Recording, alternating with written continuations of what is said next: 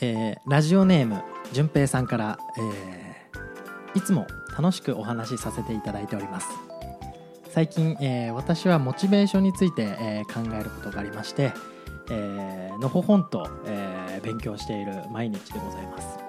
なので特に、あのーまあ、向上心とかこうやるぞっていうのがちょっとあんまりなくってですねえーそこら辺のモチベーションの上げ方的な、えー話をさせていただければあそこら辺のモチベーションを上がるような、えーお話が聞けたらなと思って、えーお便りをお送りさせていただきました、えー、暇人プログラマーの方、えーお願いしますというお便りいただいておりますお前じゃねえかそうなお前じゃねえかまあそうですね、今あの一人で全部喋りきる勢いでしたねあの確かに話させていただきたいなっていうとこ ろであこれ自分で言うのかなと思いながらこれ一聞いた人でセンタリング上げて自分で追いついてシュート打つやつだなと思って危なかった、モチベーションねちなみに今ゴールデンウィーク真ん中ぐらいですけど、はいどうでしたもう終わるかもう終わりぐらいですけど割とどうでし悪たいんですけどなんかあの、はい、今はそのあの資格の勉強をちょっと話してる Azure の落ちまくってる資格の勉強があるんで、 うん落ちまくっ てるまだ継続してるそれその状態、まあ、2回落ちて3回目受けようとしてる状態、状況なんあですねーなるほどなるなほのでどその勉強があるんでまあなんかやってはいるんですけど、うんなんかこうやっぱりなそれ抜いてそれがもしなかったらなんかやってたかって言われるとちょっと微妙だなと思って、うーんああなるほどねはい、自習自習勉というかエンジニアとしてのプログラマーとしてのスキルを上げる勉強をしてたかって言われるとちょっとどうだろうなっていう感じなんですよね。なるほどなるほど、まあのほほんとしてるなっていううんうんうんうん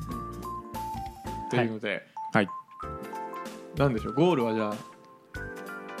エンジニアとしてはい牙を研ぐためのモチベーションの保ち方みたいな話あそういうことですかねあーそうですね。はい。騎馬とぎ合戦ってことです牙ね研ぎ合戦はいまあ普段どうやってるんだろうっていうところですよねうんうんうん、うんまあのりさんのやつは常々気になりはしますけど僕はね切り良くないですけどうん6個あります、うわおーーめっちゃある、はそうなんだえい、ー6個ありますはいはいはいはい順番に話して感じにしましょうかはいお願いします。じゃあ最後に順平順平からにする逆にだって僕からいきましょう。今どうやってるとか僕からいきましょう。うんうんえーとですね。なんか、えーまあ、こうなりたいみたいのは多分みんなあると思うんですけど、うんでもそれを考えた時に逆算してあこれ必要だなって言ってなんか必要なことを必要なことをなんか結局頑張るしかないっていうふうに思ってますなんかやるしかないっていう状況だなって思ってますモチベーション上がんないなと思いつつもその将来こうなりたいっていうのを考えて辛いけどやるしかないんだなと思ってやるしかないっていううんうんうんう風んなうんうんモチベーションの保ち方しかないなって僕はいつも思ってて、順マイ平ンド割コントロとールだ強いよねそのあの辺のパッションでいくタイプなんですけど、具体的なこうしてるとかあんまないですねまあでも結構具体的だったんじゃない今のも多う分ん課題を作って自分の中であーうんはいそれを頑張ってやるって課題を整理してるから多分やれるってことなんだろうねきっああなるほど、うとん何もないとできないけどうん確かに僕も昔からそれですね高校ぐらいからそれですね うんうんうんうんううんんすごいね高校ぐらいからそれができてるのすごいわ確かに俺高校の時それできてればなって思うもんいまだにあれマジですかうんうんうんゆるくやってたな緩くやってましたううんうんそんなもう今は緩くないのりさんのじゃあ6個んはいはい深掘りしていいですかはいその1その1もうやらないうんどういうこと もう受け入れるあその今やのんない時を今の自分を受け入れる、はいやんない時を受け入れるがその1ですなるほどもうなんか、はいし諸行無常じゃないけどなんだろうんうなんか禅というかなんかやるやる気ない時にやってもね眠くなるだけなんですよはいはいはいはい、はい、っていう気持ちでもうやらない時はもうやらずにとことんリフレッシュするっていうのが1個あります、はいはいはい、うんはいでもどうなんか試験前とか、まあどうしてもやりたい時期とかあるじゃないですか、ありますね、うんはい、そういう時のための5つあ残り、はい、はいはいうはい、ん大丈夫ですかあの今6個あるうちの1個目でそこからまた気構造ではい1から5個生えてるわけじゃないですよね、違いますよしよかった、はいあと5個ですねあごめんもう一個のやつはちょっと微妙かもしれ ない、え自信なくなりました1個イレギュラーが1個ありますはいはいはういんもう1個イレギュラーなやつはいうんはいえーっともう今って僕ら何かやるってなったらまあ基本的にはなんかこうプログラミングとか普段の業務に関係あることとか、うん、うんまあその辺をやるのが割とまあ王道じゃないですかそうですね、はい、でも僕はですねあえて、えーやる気ない時っていうのはあのそのプログラミングに対してちょっと今モチベーションが下がってるっていうだけであって、うんはいえー何かを知るっていうことに対しての欲求は減ってないんですよああなるほどなるほどはい割合なんですね、結局はいなので、えー積んでる中にある本から興味のあるジャンルを選んで読んだりしますねへえへーストックがあるからこそできますねそれはそうなのかうん、うんなんで僕たまに植物の本とか読んでたりしますねあああありますよねなんかたまに、はななんんかか食べ物の本とかねうん土触っとけみたいなやつとかねはいなんかありましたよねありますよ忘れちゃいましたけどはいいっぱいありますよもうあありまりすよねすぎてわかんないですね、はい最近はちなみに保険の本読みましたね保険保険あはいあーあのかえっ、と生命保険とかのはい、どの保険がいるのかっていう本を読みました、気になるんだけど普通に、はい、もうね3つしかないですでもここでは言わないですマジンプログラマーはのい週末エンジニアリングレッスン、うん保険の話 ここでは言わないですけどねはい、保険はねアフィリエイトの中では非常に単価が高いですから、うん、なるほまあなんかその休むとちょっと近いなと思ってて聞いててねどうんうんうん結局リフレッシュですよね、まあそうだれはねこれやらないに言ってた中の1個かもしれない、うんこれは気構造の中のリーフノードかもしれない、はいはいはいはいはい、はい、すごいリーフノードですよえー 枝ブランチ的なリーフですよリーフです葉よっぱ葉っぱ的なね葉っぱですよはいちなみにあのちょっと戻っちゃうんですけど、はいリフレッシュはじゃあその多分選択肢の一つとして別ジャンルの本を読むが一つ他なんかどういうことがあるんですか、岩盤浴行ったりしますねああ汗かく的ななんだ、はい好きなものをするんですかとにかくそうですねああーうんと瞑想みたいなもんですもんね岩盤浴もねあとめちゃめちゃスマホいじるとかね、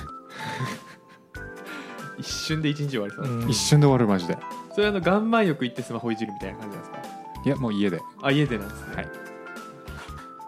決まってるのあるといいですよねそういうねうん順平ちなみにそういうリフレッシュ決まってるやつはあるの僕でもダンスですねやっぱりすごいねアクティブアクティブだうねん駅すでね駅は行かない駅は行かない、駅は行かない運動ね運まあ動ですね運動はでかいよね楽なんだなでもなああ俺ももうそこで何するかでちょっとうんあし一、日の考える回数一回使っちゃうもんなどれにしようっつって散あ歩ありますね散歩するわ散歩俺も散歩あります散歩散歩めっちゃする散歩はやっぱり天気いい時じゃないとうん選択肢に入ってこないですちょっとあの3パーじゃないんで僕、うん、散歩じゃないんだ3パーじゃないんで、うん散歩って何するんですかジョギングみたいな、いやいや考えるもんじゃないよ散歩って マジで気が赴くままに歩くだけですよでなんか考えちゃダメだと思いますうん何も頭を空っぽにして歩くだけなんですよ ねうん車にだけ気をつけてねそうですねう、んはいえーそれってなんでしょう楽しかったなーってなるんですかいやなんないようんなでもなんか気分良くなるはいえリフレッシュができるとなんかわかんないですけど、うんまあ、2サ個ウはナ見にたり近しいてああまあ瞑想みたいなもんなんですねじゃうあ、ん散歩に向き合ってうん頭を散歩に集中することによってうんああなんか頭の中のゴミをか空っぽにするみたいな近いああなるほどなるほどだから結局なんかそののりさんの岩盤浴もまあちょっと本読むのは別かもしれないですけどうん頭を別のもので埋め尽くすっていうのが一つキーかもしれないですねリフレッシュの、うんダンスもそうだと思うんですけど確かに没頭できる何かなるほどなうんありがとうございますはい3つ目3つ目、えーやる気のある人を見るなるほど見る見るテレビとかでツイッターでツイッターでへツイッターが多いですよえ例えば、うんどういうこともうツイッター上にいるエンジニアでやる気に燃えてる人たちを見るんですよ若きほうほうほうほう方々をなんか検索するんですかそうですねまあタイムラインバーって見て出てくるときはラッキーだしはいいないときは検索しますかね例えば何でしょうエンジニアでエンジニアって検索してうん今日の積み上げとかって言ってる人を見てあそうこいつ積み上げとるなとそうあこいつやってんだやんなきゃなってなるああなるほどうんちょっと難しいいむずいやでも言ってる意味わかりますうんなるほどななんでしょうねなんかベースのレベルがそこにないというか今僕はほうなんて言うんでしょうダンスだったら頑張ってる人をインスタで見たらうんうわこれ俺もやりてえってなるんですけど、うんうんうんエンジニアでそうはならないですね今そうなんだ何が違うのなんかその自分のベースの場所がなんで一緒エンジニアとしてのレベルがちょっと低すぎてなんかそういう人たちを見ても自分はそっちのモチベーションに上がらないというかうーん逆に俺駆け出し層の方が発信してる人多いイメージあるんですけど僕もですあ逆にうんなーんなかるほどその今日はえー、なんだなんなんだろう SWIFT を触り始めて何日目アプリで何々が動くようになりました「ハッシュタグ今日の積み上げ」みたいな うんうんうん人多いイメージそういうクロートのエンジニア見たことないないうん確かにどっちかというとむしろ近い人が多いのかというイメージがあるああ、うんそしたらなるほどうんそしたらモチベーション上がるかも確かにまあもしくはなんか周りにねこうすごういん頑張ってる若手とかいるならその人をイメージしてみるといいかもしれないですねあいつはきっと今日もやっているマジで確かに職場の人とかうん同期ぐらいのうんなるほどえあいいつるはもしかしたら今日もやっているっているそんな人いますうんいるねいるんかいじゃあいいなじゃあいいるるないないですか 俺ツイッターとかではよく見るけど意外となんか うんうんうんいねえなと思うんですよねいやーまあ、うちの会社は未未経験から入ってくる人が多いんであのこれからエンジニアになるぞって頑張ってた人たちが入ってくるからそういう人が多い傾向があるのかもしれないですなねるほ。なるほどな、うーんははい、いありがとうございますはいその4四スマホを箱に入れるえ箱はい隔離しますとにか何くでもいいですか箱なら何でもいいですあの簡単に開く箱でもいいんですねゴミ箱じゃなければ何でもいいですそれ何がだってうわーやる気でねスマホポーン、そしたらやることなくなるよ 現代人なくなるなうあ、んじゃあパソコン触ろっかなってなるからまあまあまあまあプライオリティとしては、うん確かにスマホなくなったらパソコン触るんですけど、うん今度パソコンで YouTube 見ちゃいますねなるほどね、いやわかんないけど、うんで例えばですよ例えば、うんね、Netflix とかわかんないですけどうん漫画読めるかもしれないしねそれでもスマホで見るよりいいよ、まあ確かにうね、んでもそれは思うわうんそれは確かにあの近いですよね距離がスマホから、まうんあ、プロコーディングに触れるよりもパソコンからの方が触れやすいですようねんうんそれは確かにあるかもしれないで YouTube 見るじゃんはいはいはいで YouTube 見てるうちにきっと寿司だがやりたくなってくるんですよわはいはいはい、一旦乗り込みますうん、で寿司だやるじゃんはいそしたらタイピングしたくなるから、はいあのプログラミングしたくなりますどうでしょううんちょっと難 しいこれは難しいまあどちらにしろ何かしなきゃいけないのであればスマホは隔離するべきだなとは思います、確かにそれが隔離した後にプログラミングに行くかどうかはなんかそこの熱量次第な気がしますけどうん隔離するのはめっちゃうんなんか大事だなと思いますねこれ試験前とかに効果的面ですへえはい試験中でもスマホいじっちゃうからねわかるうん試験中ってあれですよカンニングとかじゃないですよあの模試というか自分でやってる時ですよねうんはいうんわかるうんまずあいつは隔離した方がいいですねスマホなはいはい今何個でしたあ今ね4と2つはい場所を変えるああはいそれはあもの本当に理にかなってまもすうねカフェ行ったりとか図書館行ったりとかめっちゃ でそこそこにもう余計なもん持ち込まないんですよもう Kindle だけとかうんうんうんうんうん本だけとかその目的のなんかそのめっちゃ冷静に考えると、うん移動時間とか考えると、あの効率悪いんですけど、うんやんないよりは全然いいですよね、そううんしかもなんか分からんけど俺は喫茶店とかサウナとか行って勉強するとなんかメンタルの負荷が低いですうんわかるう、んわかるなんかメンタルの負荷が低いかサウナらサウナもあります僕あのなんでしょうあのスパラクーアとかああはいはいはいはいはいえーなんかあそういうのコワー休キ憩ング室結構ちゃんとしてる系のとこねあそうですそうですそうですうんあるんでうん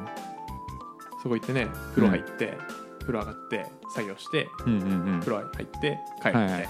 ああいいですねいいですねえこれはねあの平日有給取った時によくやるやつですああいいね平日じゃないとねやっぱ空いてるからね空いてるんですよ平日ね、なるほど心も体もリフレッシュうんしかも勉強してるよし散歩をよしっつってうん帰ることあ散る歩それいいな サウナ儲かるってえはいその何時間ぐらいやるんですかトータルで1日行って、えサウナーえーでも45時間ぐらいだと思うわ結局多分朝行って、朝じゃないな午前行ってうん浴びて遅めの昼飯食ってで夕方までだから結局午後の昼過ぎから夕方までだから45時間ぐらいだと思うあいやうでもん結構十分な時間取れますねまあそうだねうん十分まあそうだね十十分分というかまあうんそんぐらいやれば45時間もやれば十分だよ十分だね、うんはい僕は結構好きそれ場所変える、うんまあ、場喫所茶店も変えるいいですけどねうん喫茶店はライトだよねライトうねんサウナねサウナが長げんだよそううんね1時間使っちゃうからあれもっといきますよね、そんなもっといけるサウナなんて我慢してサンセット1みたいなそうですね、うん2週ぐらいですねそはいなるほどな場所はいうんはいじゃあわかるラストラスト、はい5秒ルールあわあー出出たたわかる5秒ルール出もたうカウントダウン始めちゃう頭の中で5秒ルールの話どっかでしたよねしましたしてますしてます多分うんまあ簡単に言っていいんじゃないですか簡単に言うと何かをやるときは頭の中で5秒カウントダウンを始めてゼロになった瞬間やるっていう習慣を身につけておくと、えーガツガツいろいろできますよっていうルールでございますでこれはなぜできるかというと、えー人間の中にある爬虫類の脳がブレーキをかけるのに5秒かかるんでそれがかかる前に始めちゃえば意外とやるやったら進むじゃんっていう状況に陥るといううんマインドコントロールでございます、はいこれそうですね始めちゃうんですよねそこのハードルがあるんですけどそうそこのハードルはもちろんあるけどでも5秒以上経った後にやる方がハードルあるんでなるほどなんなら3秒でいいって言ってましたよね3秒目確かでスマホを封印して、えその時あすま3秒で3秒でも箱に入れてー、ポイポ イしてなるほどで、え5秒経ったらもう勉強を始めてるという状態が理想ですね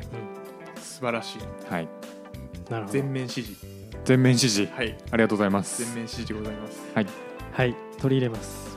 これらの方法を日によって使い分けてますえーうんまとめるとやんないやんないやんない、やんない興味のある本を読む、うん、えーやる気のある人を見るスマホを封印する場所を変える5秒ルールうんうんううんんうんちなみに、はい今のは全部モチベーションを保つというかうん頑張る頑張るために頑張るというかってうん方法だと思うんですけど、その牙を研ぐ方向性とかはなんかどうやって決めるんです方向性ですかか、はい、多分ノリさんあのいろんなは本い買ってとか、今はじゃあ先月エンジン X やってとかだと思うんですけどはい勉強するトピックとかってえっとですね僕の場合あのー40冊を超える積み本があるんで、はいそのラインナップを見て一番光ってるやつを選びます ねその時その時にね、はい、うんピカーンってねこれだって、はそんな詰めるんですねいや本当だよねすごいい、意味わかんないねマジでうんだって貯金じゃんちょっとうん普通にほんとそれうんああなるほどな多分だけど寿命を全うするまでに読まない本あると思うもんまあまあまあまあまあ、まあ、それはあると思うんですけどねう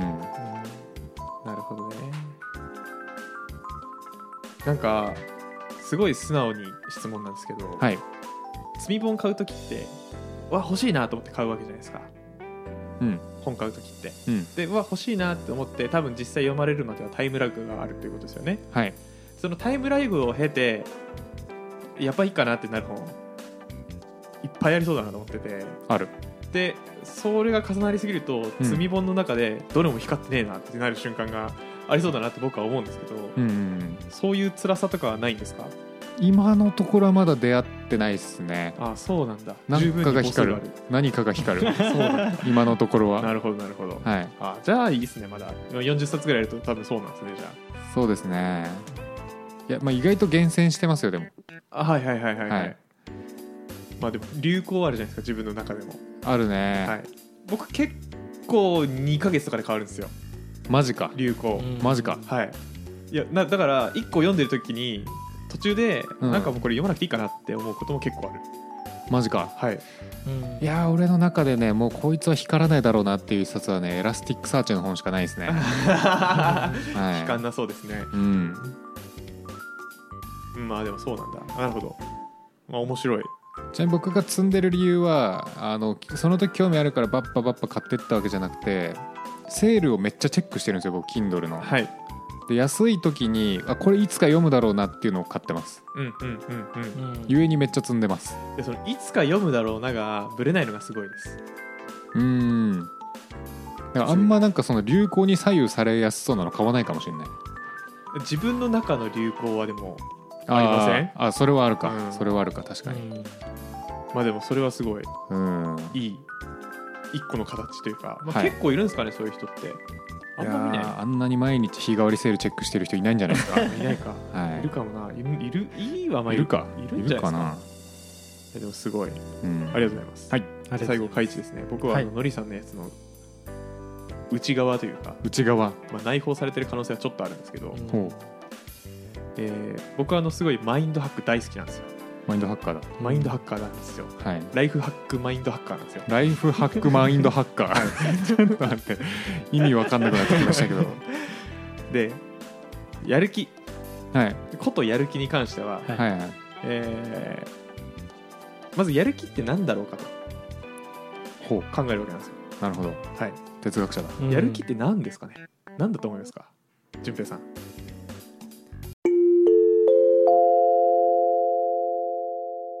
暇人プログラマーの週末エンジニアリングレッスンからお知らせです5月11日土曜日14時半から日本橋ラクーンビルで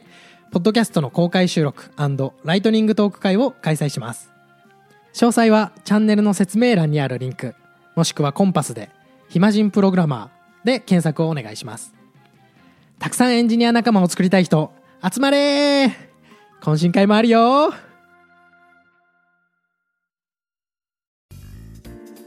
なんか怪しい業者みたいな、えー頑張るぞっていう気持ち、頑張るぞという気持ちはい、頑張るぞという気持ちだと人々が思い込んでいるも のどんどん抽象化される まあでもやる気はまあやりたくなる気持ちじゃないですか、うんうんまあ気持ちが乗るというかうんうんで気持ちが乗る状況を作ってあげる必要があうるんううんんとで気持ちが乗る状況はどういう状況かというとこれは多分ですねうんうんピースがちょっと埋まってない状態を作るというかうんなるほどああとここだけでできるぞみたいなうんなんかゴールが見えててちょっとやればなんかこの気持ち悪い状態が解決するぞみたいなうんうんうんそういう状況を作るのが一番やる気が出るというか、まあ、それがやる気を出すための一番のポイントかなと思うんですねうんなるほどはい、はいでじゃあそのピースがちょっとピースをちょっと埋めればいいなという状況を作るにはどうしたらいいかうんこれやるしかないんですようんなるほどだって物事最初ってゼロから始まるじゃないですか何やりましょう、でその01はもう5秒ルールでも何でもというか僕はもう0秒なんですけどうんやるゼやロるななんんでですすけけどど強い 強いな僕はやるやるなんですけど、中山きんに君がそういうこと言ってそうだわなんか知らんけど でもなんかそのやった向こう側にやる気が出るっていうのをうん信じ込んでるんで、なるほど、うん知ってるよりはもうちょっと泥臭くうんうん信じ込んでるんで、 はいはいはいどうにかそのピースを埋める状態までは気合で持っていくんですようんうんううんんで気合を気合で一歩踏み出せばうん途中まで進んで途中まで進むとあもうちょっとで終わるっていう状況が出てきてうんその時にやる気を感じるんですよねわかるわなるほどわかったわ確かに今そうなんですよやる気を出すためにはやらないといけないっていそうなんですようんやる気ってやってるのにしか出ないんですようん、うん他にいい例えがあるか分かりませんがなんかやってない時にたまにやる気出る時あるんだけどその時なぜかやんないんだよねあー例えばなんですかそれってえ僕実はないんじゃないかと思っててそういう状況え嘘はいあるあるあるあるありますうんでもねその時なぜか PC を開くっていう壁を越えれない やる気できってないかもしれないですねややる気だけはすごいすごいんだメラメラメラメラまあでもそれはひょっとしたら時間がないのかもしれないですね時間がないのかなまあそのやることに必要なのはうん時間だけだと思ってるので うんうんやる気は後からついてくるうんうんでもやる気だけじゃできなくて時間がないといけないなるほど時間とあと環境かうん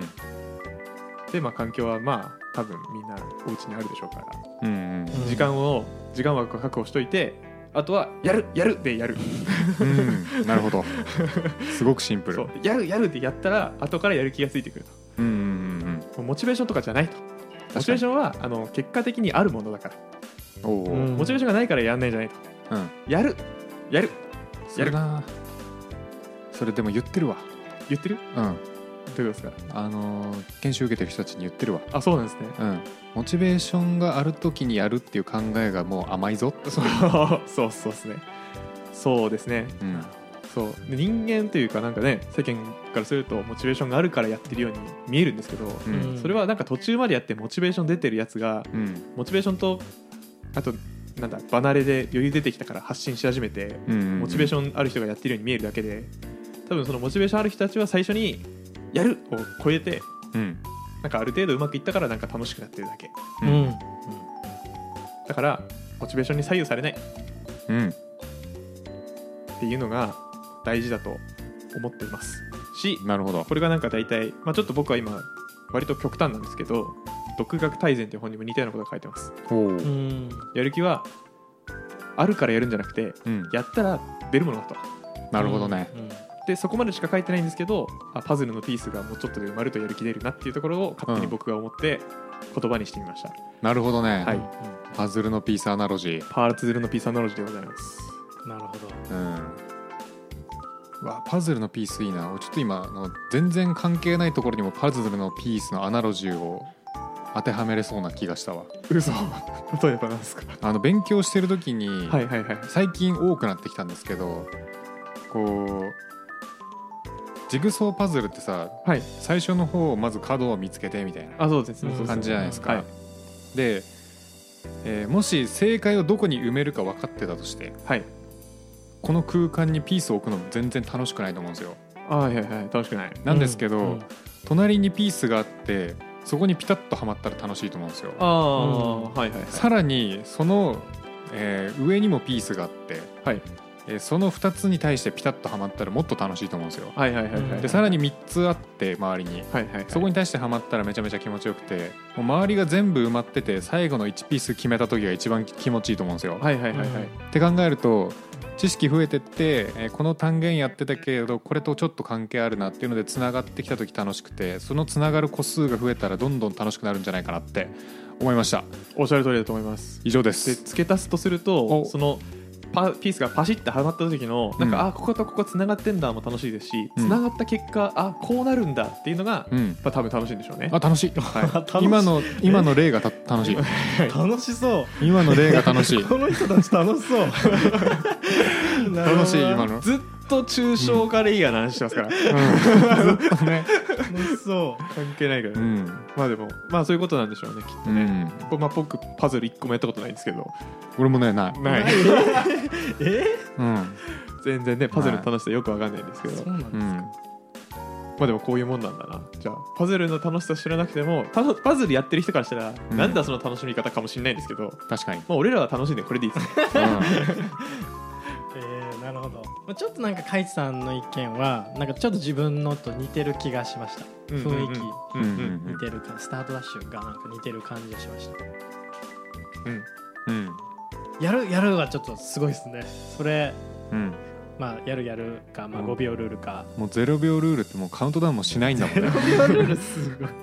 やるやるやるやるうんやろう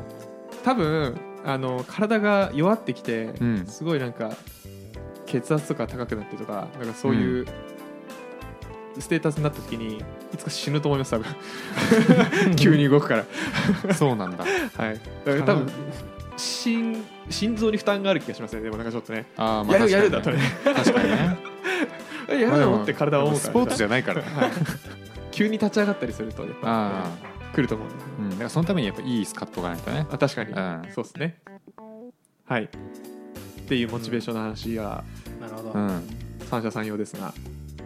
でもまあなんでしょうやるやるというか、うん5秒ルールを本当にうんうん歌っていきたい僕もうんあとさこの前あのいい椅子買ったんですけどはいうんあれめちゃ効果ありますね何にんあのーあの椅子に座るぞっていう目的ができたああなるほどそんな、ええーないいめっちゃいい椅子なんですか海地さん並みの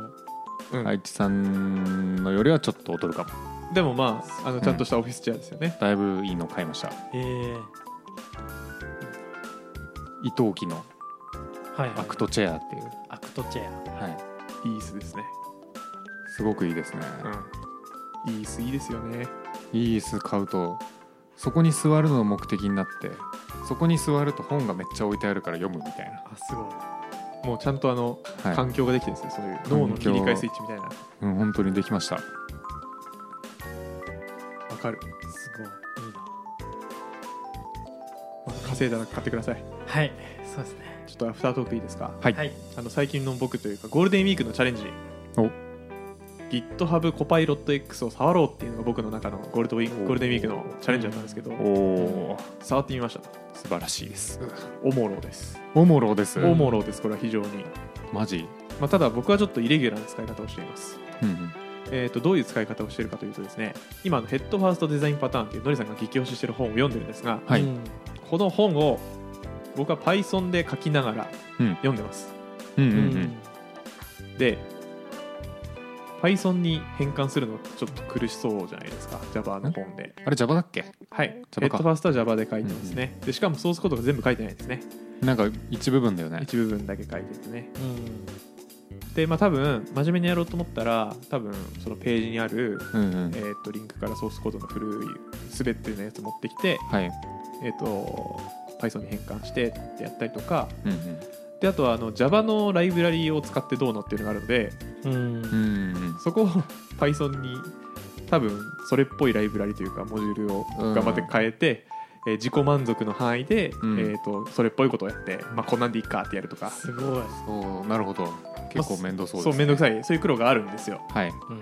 ただですねこの GitHub コパイロットを使うとですねはい何が起きるかというと多分世の中にあるオープンソースのヘッドファーストデザインパターンをやったソースコードをはい読み解いて、Python のコードでリコメンドしてくれるんですよねマジではいえあもうやってる人がいるってことだ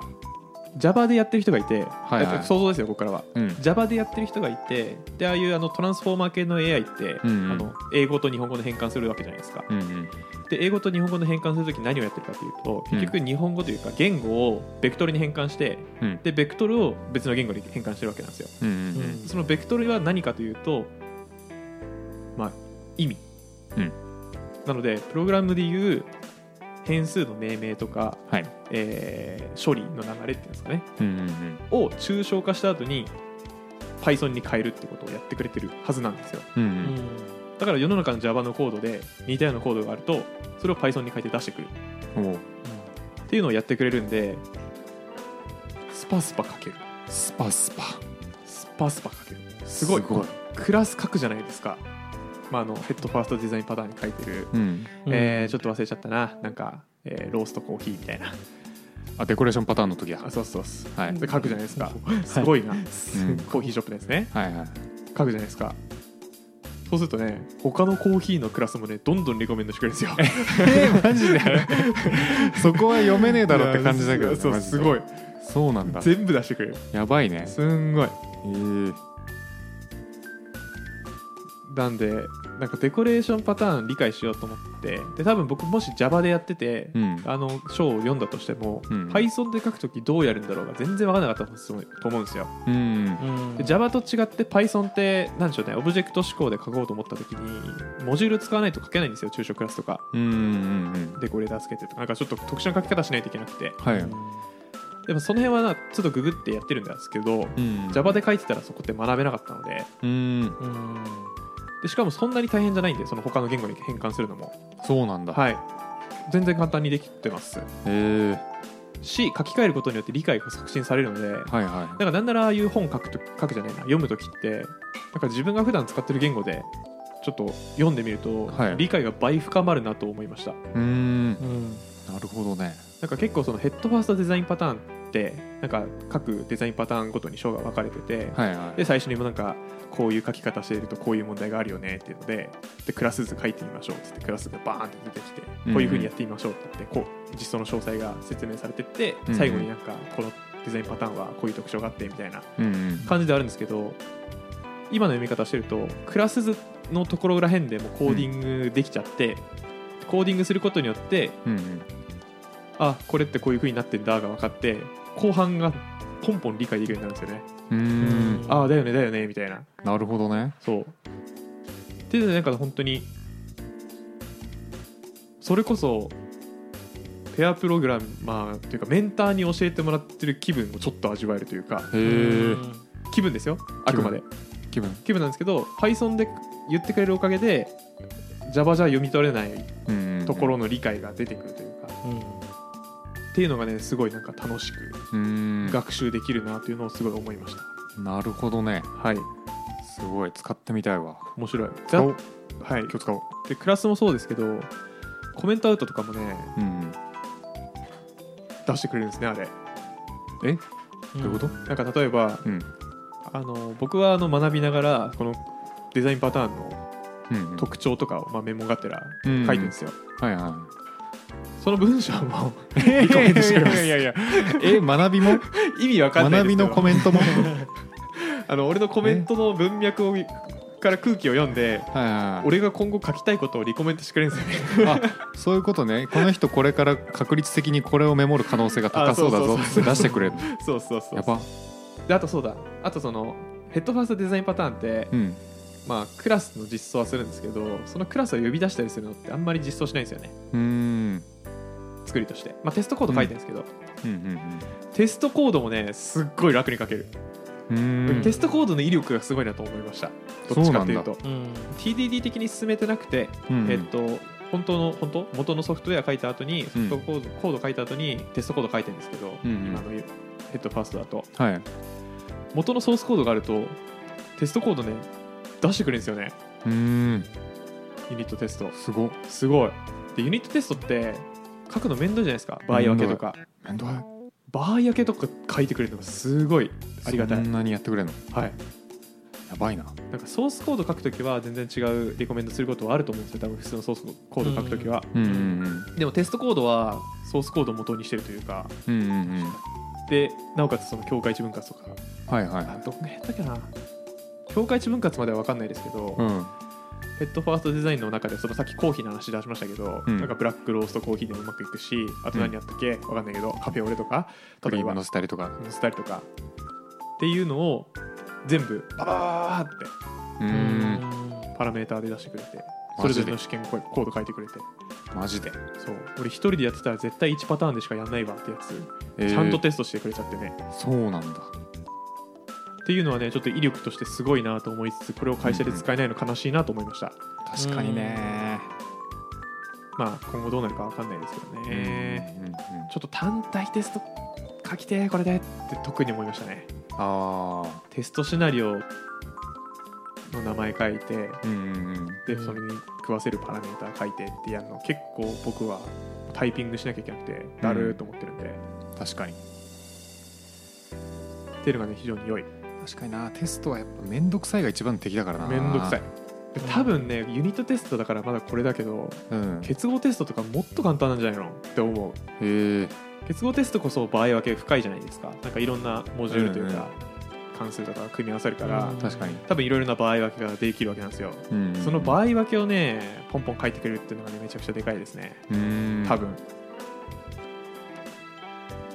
あ、ただ一方で、はいまあ、チャット GPT 使ってれば分かると思うんですけどなんでしょうリコメンド通り書くとエラー出ることもあるので、うんまあ、そこはまあねエンジニアが頑張ってデバッグする必要はあるのでうまあプログラマーがいなくなるなっていう感じではないなと思いましたね全然、まあ確かにんうんだいぶなんでしょう詳細設計かな詳細設計ちゃんとやらないとできないと思いますあれはうんうんうんうん使えないそうあそうだよね詳細設計ちゃんとやれば結構すごいももうううん変変数命名考えなくていいもんあそれいいなすごい全部適切な名前だなって思っちゃう、 あそうなんだうんへえ結構ちゃんとやってくれるうんうんうんのがね感動しましたねそうだよね英語圏のやつで学習してるだろうしまあそうですねうん変数命名はちゃんと日本語もね出してくれるのもちろんねコメントアウトとかでもねそうなんだはいいいですねそうですねただなんかコードのあ案とかもうん複数パターン出してくれるんですよ、うんうんうんまあそれからね自分でやりたかったことを選んでとかもできるんですけどなるほど、ういいなやっぱ非常に使い心地は良かった慣れてない言語とかをコパイラコパイロット使いながら学習していくとなんかはかどりそどうなんでしょうね、まあ、それはあるかもしれないですが、うんただ結構エラー出るというかなんか結合部分うまくいかないこともあるのでうあそうなんだはい体感的にはうんまあでもそうだな初心者だと辛そうだけどな、ういやんそんなことないかな結局作るコードの複雑さによりますねのりさんぐらいだったら、うん多分コパイロットだった方がいいと思いますおー勉強しやすいと思いますし、まあ、覚えない覚えなくなっちゃうのはあるかもしれないあそれはあるかもな逆に確かに書いて覚えるみたいなとこあるしねそうですそうですデザインパターンぐらいはちょうどいいですよねだからうんうんうんでデザインパターンの部分は書いてるね結局うんそっかそうそ確うそうかそにうそうそうコパイロットがああこのパターンだって思うまではうんうんうんうんでもあのパターンとかよく使われそうだから途中で気づかれそうだねあ気づきますよだからあそうなんだ、はいちゃんとねあ今このパターンやってんのねあそうそうそうだからコメントアウトで、 へあのこのデザインデザインパターンはうんってやると何々パターンって言いたいなえー当てられちゃうととかかねねやってくれたりしますからねはいはいは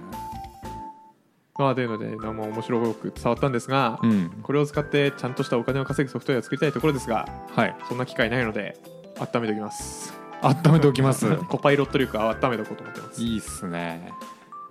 まあ、勉強はかどるのはいいことだ、うんうんのでちょっと引き続き月10ドルぐらいだった気がしますけど、そうですねうんまああの Kindle Unlimited 入ってるなぐらいの気持ちでうんうんうん続全けようか然なそとの価値ある気がするはいっていう、はい新しい技術書の読み方とコパイロットの感想でした、はい新しい技術書の読み方あはいあの自分の言語に変換してああはいはいやると覚えるよっていうう、んだってやってる人いないんじゃないあんまりいなくないですかいやさすがに自分の言語に変換はめんどくさすぎるねですよね、うんやったことないですよね確かにやったことないすごい覚悟して読んでるんですけど別に普通に、うん今んとこはまだ4章までしか行ってないですけどうんうんうん普通にいけてるんでこのまま走り切りたまいあでも4章だいぶ3分の1ぐらいじゃないそうですね3分の1ぐらいですねそうですねデザインパターンの話もしたいんですけどねはいなんか情報量多すぎてうんなんかどう話しゃいいかわからんですねあれは、 1パターンずつうん、やるとしたらそうですよねく使うやつをそうですねはいなんかなんて言うんでしょうヘッドファーストデザインパターンのちょっと感想になっちゃうんですけどうんあれってえっと実世界のものに例えてうんうん各デザインパターンのはい紹介をしていく本じゃないですか、はういんで、まあ、さっきコーヒーショップの話をしましたけどう、んで例えばコーヒーショップの話だと,、うんうんえーっ